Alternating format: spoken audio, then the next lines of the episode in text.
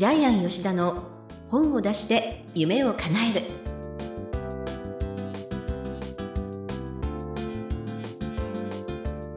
皆さんこんにちは。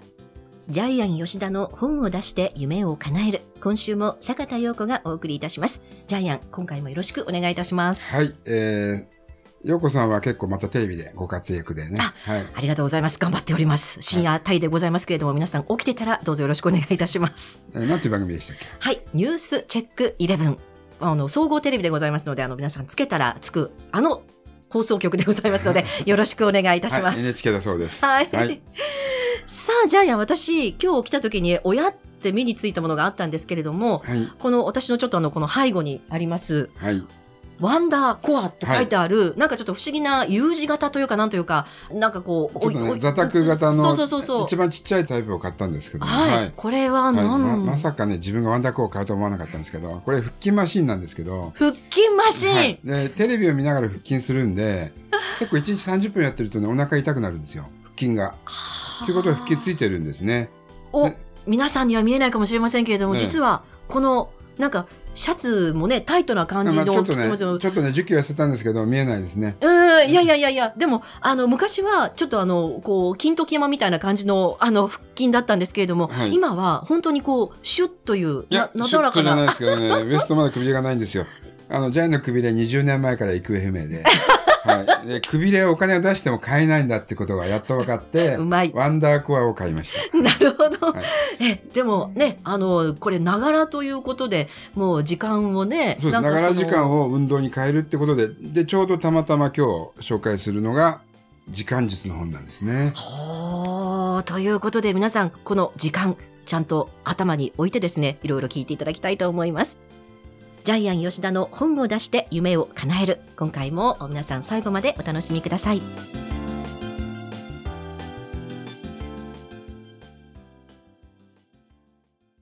続きましてはいい本を読みましょうのコーナーですこのコーナーはジャイアンが出版プロデュースをした本を含めまして世の中の読者の皆さんに読んでもらいたいといういい本をご紹介しております。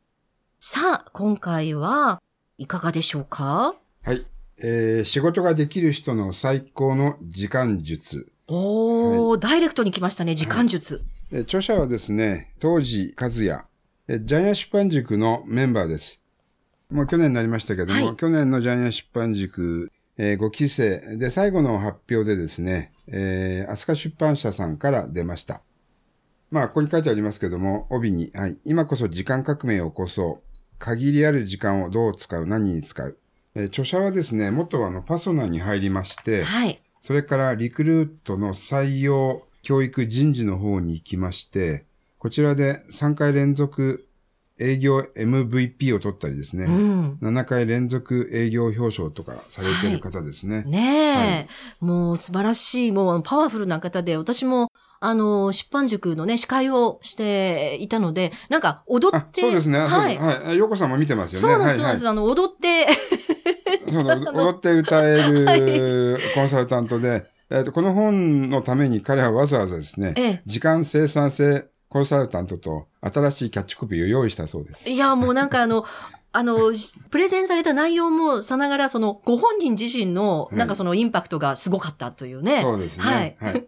で、この本はですね、一番最初に書いてあるんですけども、はいえー、3つの観点で書かれています。はい。えーどの仕事をしている人でもできる普遍性、誰でもできる再現性、あと継続できる継続性。でこれを押さえて書いているので、まあ、中身を見ていただけるとわかるんですけども、はい非常にですね、えーわかりやすくですね、本当に誰でも実践できる、あの、汎用性も高い本になってますね。はい。はい。効果も、えー非常に高いと思います。はいで、人生を変える方法は3つしかない。これは、お前健一さんが言ってるんですけども、えー1、時間配分を変える。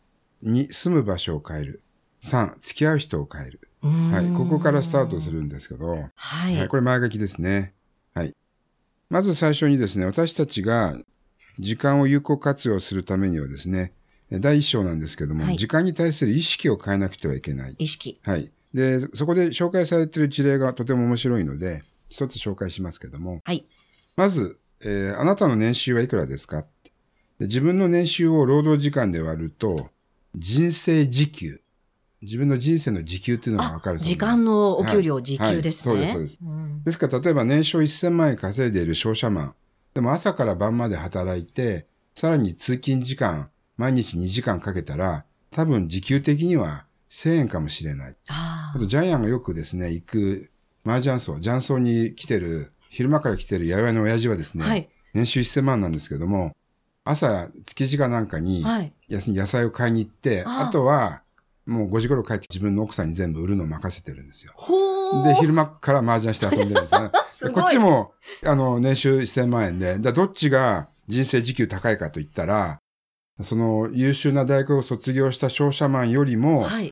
八百屋の親父の方が高いんですよ。ですよね。ねというようなことは、まあこれはジャイアンの話なんですけども、はいエピソードなんですけども、こういう形でですね、皆さん、えーもう一度自分の人生時期を考え直した方がいいんじゃないですかねっていうのが、あの、スタートなんですよね。私もこれ読んですぐ計算しました。いくらかは申し上げませんけれども、はいあの、見直さなきゃなっていうことだけは、はい、実感しました。はいジャイアンは高いですよ、人生時給。おっと？そうなんですか？言いません。言いません。お互い言えない。もももっと高い人がいっぱいいるから。うーん、そう言ってみたいですね、そういうことね。さすがジャイアン。で、あの、本当にこれですね、いろいろなですね、その時間を生み出す方法論とさらにですね、そこに至るまでのですね、思考の考え方が書いてあるので、例えばですね、はい。自動的に夢が叶っていくブレインプログラミングの内容を書いたりですね、はい。ミラーニューロンの法則があったり、 tipping point、いはいきなり臨界点を超える、限界点を超える tipping point の話があったり、1.01と0.99の法則があったり、まあ、そうですね、本当に、じゃあちょっと一個紹介しますと、今言ったやつを紹介しましょう。えっと、1.01と0.99の法則っていうのがありまして、これ楽天の三木谷社長が、えー成功のコンセプトっていう本で書いてるんですけども、幻冬者さんが出てる本ですね。皆さん、あの、1.01と0.99の差って、たったの0.02ですよね。はい。2%しかないんですけども、しかし、えーこの2つをえー365日続けるとどうなるか。要するに365日かけるとわかるんですけども、1.01に365日、要するに1年間かけると37.78になります。はい。プラスです、0. はい、プラスです。0.99に365日をかけると0.028になるんです。ですから、毎日101%の力で仕事をした人と、毎日99%の力で仕事をした人、1年間の成果が大きく違いますよっていう、これを時間術に置き換えて説明したりしてるので、はい。内容が。内容がすごくわかりやすいんです。うんなおかつ納得するし、はいその考え方を変える大前提が腑に落ちるんですよね。そうですよね。こういう形でですね、はい。いろいろな事例が書いてあります。例えば、えー8割の成果を生み出す2割の時間を確保しなさい。とかあと、もっと、あの、民度を落とした場合、例えば、会社に行く時間を短くするために、会社の近くに住みなさいとかね。はいあるいは、はい、え会社に行く時間と帰る時間をめもう明確に決める。これ、パーキンソンの法則なんですけどもね。えーさらに、お昼寝をする。これ、パワーナップと呼ばれてるんですけども、1日15分から20分、えーお昼寝するだけで生産性がえー極めてアップする。えーそれから、私たちは1日1人10分探し物をする時間があるそうなんですけども、探し物をする時間をなくそうとかですね。あと、7時間睡眠が最もですね、生産効率がいいそうなんですけど。も。7時間ですか、ええ。うーん。6時間睡眠はうん。結局1週間続けると、うん。まあ、徹夜したと同じぐらい効力が下がるそうでそれが本人に自覚できない。まあそういう実験結果も書かれてるんですけども、はいあともっと引きな例だと、朝起きたら日光とシャワーを浴びよう。ねはい。はいで、これは副交感神経を交感神経に切り替えず。うんこういうですね、小さな事例、誰でもできそう、今日からできる事例もたくさん入ってますね。はい、はい。あの、やってない項目があったら、ぜひこれはできそうというものをね、ぜひ皆さんここからどんどん吸い上げていただきたいですよね。でうん、やっぱりよく言われることですけども、仕事は重要度が高いものに取り組む。で、普通はみんなそう言いますよね。うん、うん、うん。ただやっぱりこの最高の時間術の中では事例として書かれているんですけども、はい。えフランクリン・コビー博士の実験で、うんバケツの中に大きな石を入れる。うん後から小さな石を入れると全部入るんだけども、うんうん要するに大きな死っていうのは大事な仕事ですよね。はい。要するに大事な仕事をすると、その後小さい仕事は全部片付くんだけども、最初に小さい仕事をする。要するに、小さな石をバケツに入れると、その後大きな石は入らないんですよね。先にね、小石がね、あの、かさ上げしちゃって大きな石がね、こう、上に飛び出してしまうっていう、そういう感じですよね。で、実際にコビー博士はこれを受講生に実験させるんですよね。というと分かりますよね。はい。大きな石が、重たい石が皆さんにとっての重要な仕事なんですよっていうのを実際に触って重さも体感させてやるっていう。うん。はい、うんうんなかなかここまではできないと思うんですけども。そうですねは。い。ですからこれによってやっぱり需要度の高いものに取り組んだ方が、絶対に仕事は小さい仕事もうまくいくっていう。逆に小さい仕事やっちゃったら大きい仕事できなくなってしまって、とても大きな機械損失になってしまうっていうのを事例を紹介しながら書いてるので、本当にわかりやすいですよね。そうですよね。はいもうあの、抽象的でなく、やっぱり具体的かつ経験をさせるというところが、やっぱりこう読んでいて、私もすごくこう、感銘深いところがたくさんありました。え はい。ようこさん一番面白かったとこどこですか？はい。私はですね、このあの、ジャーナリング、はい各マインドフルネスというものっていうふうに書いてありますけれども、ええ。アメリカテキサス大学のジェームズ・ベンベイカー教授の研究によりますと、やっぱりその知的あの職業についていらっしゃる方は、自分でちゃんといろいろ書いて、一般の方々よりも40%以上高い能力を発揮しているというふうなことが載ってたんですね。いや、やっぱりね、あの、今日何をするですとか、え昨日何を反省するべきというのを書いておくと、次の日にその探し物10分間というものもなくなったりするんですよね。ああ、そうかもしれないですね。やっぱり、それ書くことが大事なんですよね。ということを私は、ここ、ああ、これやるべきだなと、最近スマホでばっかりやってるので、やっぱりちゃんと書いて、実際に自分でこう目で見て確認するということ、重要だなっていうふうに感じました。ジャイも書いてますよね。すごいんですよね、はいこれ皆さんにお見せできないのが非常に残念です。だいたい、あの、ポッドキャストやるときに何十枚も紙書いてやってるんですけども、はい。問題点は先ほどもあったんですけども、さっき書いた紙どこ行ったか、逆にまた探してるっていう感じで、それさえなんとかなれば、はい。そうですね、さっきね、近況書いた紙はどっか行って、なんだっけなんだっけって探してたんですけども、はい。ということで、この本の眼目をお願いしたいと思います。はい、えー、この本の眼目はですね、時間をかけずに結果を出せ。うん。はい。まあ、この本の中にも書いてあるんですけども、はえーまあ、ジャイアンもちょっとやってるんですけども、大胆にやめること。大胆にやめやる。めることえーっとですね、ジャイアン実はですね、10年前にメールを見ることをやめたんですね。そうなんですか？そうしたら1日9時間浮きました。え？すごいでしょ？今まで毎日200本ぐらい来るメール全部チェックして自分で返事書いてたんですけども、今社員に任せてます。で、結局社員が見て私に報告してくるメールは200本中3本ぐらいです。そうなんですか？で、Facebook も実は、あれですね、あまり返事は書かないようにしてます。うんはい。まあ見てるんですよ。はい。だから、ええあの、返事ないねってね怒られることあるんですけども、うんまあそれやるとまた数時間取られてしまうので、確かに確かに。えーという形でですね、あの、多分私たちの仕事の中でも大体に切っても、切ってもね、最初は不安でしたけど、あの、あんまり問題なかったです。なるほどね。今なんか私またすごい心に刺さりました。はいなんかすごく無駄にネットサーフィンしてる時間すごいやるかもしれないとか。ありますよね。なあの、電車の中で携帯いじってますけどね。はいあれ無駄な時間ですよね。しみじみ。ねで、まあ、この本の中にも書いてありますけど、時間はもう、最も限りのある一番大事な資源なんで、はい。で、人生一番大事なものをですね、やっぱり私たちはかなり失ってしまってると思うので、うんですから最高の時間術の中に、まあ、もし裏テーマで書くとしたら、やっぱり捨てるものを捨てるっていうのがジャイアンが眼目として言いたいですね。なるほど。い、いですね。はい。捨てるものあ眼目変えた方がいいかな。大胆にやめることみたいな感じで。ああ、はいなるほどね。はいあの、なんか、副タイトルみたいなね、はい感じで。そうですね。あ、じゃあ眼目変えます。はいはい。大胆にやめようです。大胆にやめよう。いはあいいですね。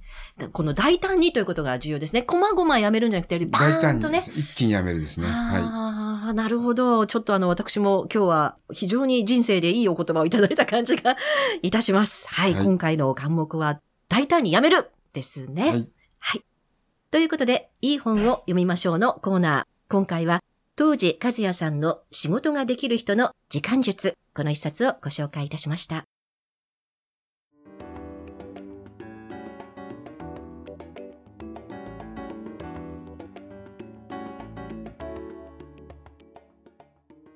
続いては本を出したい人の教科書のコーナーです。このコーナーは本を出すプロセスで出てくる問題に関しまして毎回一テーマに絞ってジャイアンに伝えていただきます。今回のテーマ何でしょうか？企画を織り込むことは自分を織り込むこと。ジャイアン出版塾で当時がプレゼンした時のタイトルはまたまるで違います。はい。えー彼がジャイアン出版塾でプレゼンした時の企画書のタイトルは推しメン営業術です。あ、そうそう、全然ね、あそうでしょ？こういうじゃなくて、なんかこうアイドルっぽい感じのね。はい、あよよさんも目の前にいて聞いてたと思いますけども、はい。要するに推しメンっていうのは、えーまあ、AKB でもですね乃木坂でも、えー私たちが、まあ、男性がねこの彼女が一番好き推すっていう、うん。そういう形で営業マンも一番の推しになれっていう営業術の本だったんです。はい。はい。えーでなぜ変わったかというとですね、まあ、彼はまさに、えー自分のえー戦略的に本を出版したんですけども、ええ。こう言ってました。最近も当時にあったんですけども、はい。企画を織り込むのではなくて自分を織り込むことに専念した。だから編集者があこの著者は何でも書けそうだなと思わせることをプレゼンでやった。でまさに、えー、飛鳥出版社の編集者さんが来ていただいてまして、ええ。時間術で書けませんかって言って一気に書き上げた本が最高の時間術この本です。なるほど。えあの今ねあのジャイアンがおっしゃって私もあそういえばそういう人いたなというのはですねやっぱりそのビジネスのあのプレゼンされる方何名かいらっしゃったんですけれども、はい。それだとあ何人かいたなという感じなんですが、ええ。そのご自身がすごかったのでそのご本人を覚えていたっていうのはやっぱりなんか当時さんだったのでね。やっぱりそのお中でもちゃんとこう皆さんに覚えておいていただくというのはやっぱり自分を売り込むという方法もね非常に重要な手段ですよね。ええ。まあ彼はちょっとプロフィールをまだ今日あのあんまり飲んでないんですけども、はい。結構スマトラキ自身で、えーなんか唯一生き残った日本人第一号みたいないろいろなんかご経験がねすごい すごい経験してるんですよね。だそういう経験を読んでもやっぱり編集者はこの人と会ってみようと思いますよねおー。とか思いますもんね、、はいや皆さんもねきっとなんか一つや二つそういうおーっていうプロフィール持ってると思うんですよね。はい、でそれを書いた方がいいと思います。はい、ちなみにですねあの当時の同じようにですねジャイアンが昔プロデュースしていた方で唐沢明さんという方がいらっしゃるんですけども、はい彼の企画書を売り込んで5社オファーが要するに採用したいっていう出版社があった時に、五社？はい、えー唐沢さんは一人で全部の出版社に会いに行って5社全部出版を決めました。え？全部テーマを変えて。だからやっぱりですね企画ではなくですね本人に興味を持ってもらうと著者に興味を持ってもらうと違う本が出せるんですよね、うーん深いなだからねこういう出版の形もありだ。要するに企画を織り込むのもまあもちろんそうなんですけども、はい。え自分自身を売り込むってこともですね、えー本の、えー出版に関しては非常に有効な手段だと思ってください。なるほど、はしかもジャイアン出版塾に来るとですねやっぱりあのジャイアンと喋ってると自分の棚卸しっていうのをねものすごく質問してくださるので自分はどういうえこんな普通のプロフィールもえそんなにすごいことですかっていうのを気づかせてそうですね。本人はあのすごいと思ってないけど周りから聞くとすごいよねっていうね。スマトラ自身の生き残り第一号 それはすごいよねはいということですね。はい。いやー、本当に皆さんもぜひ参考にしていただきたいと思いますけれども、まあ、今回のテーマはですね、えー企画を売り込むことは自分を売り込むこと。これですね。皆さんもぜひ実践していただきたいと思います。えー、どうもありがとうございました。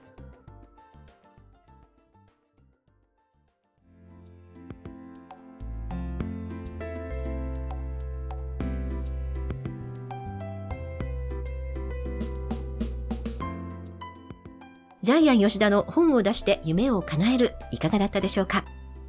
この番組ではジャイアンへの質問などもお待ちしております。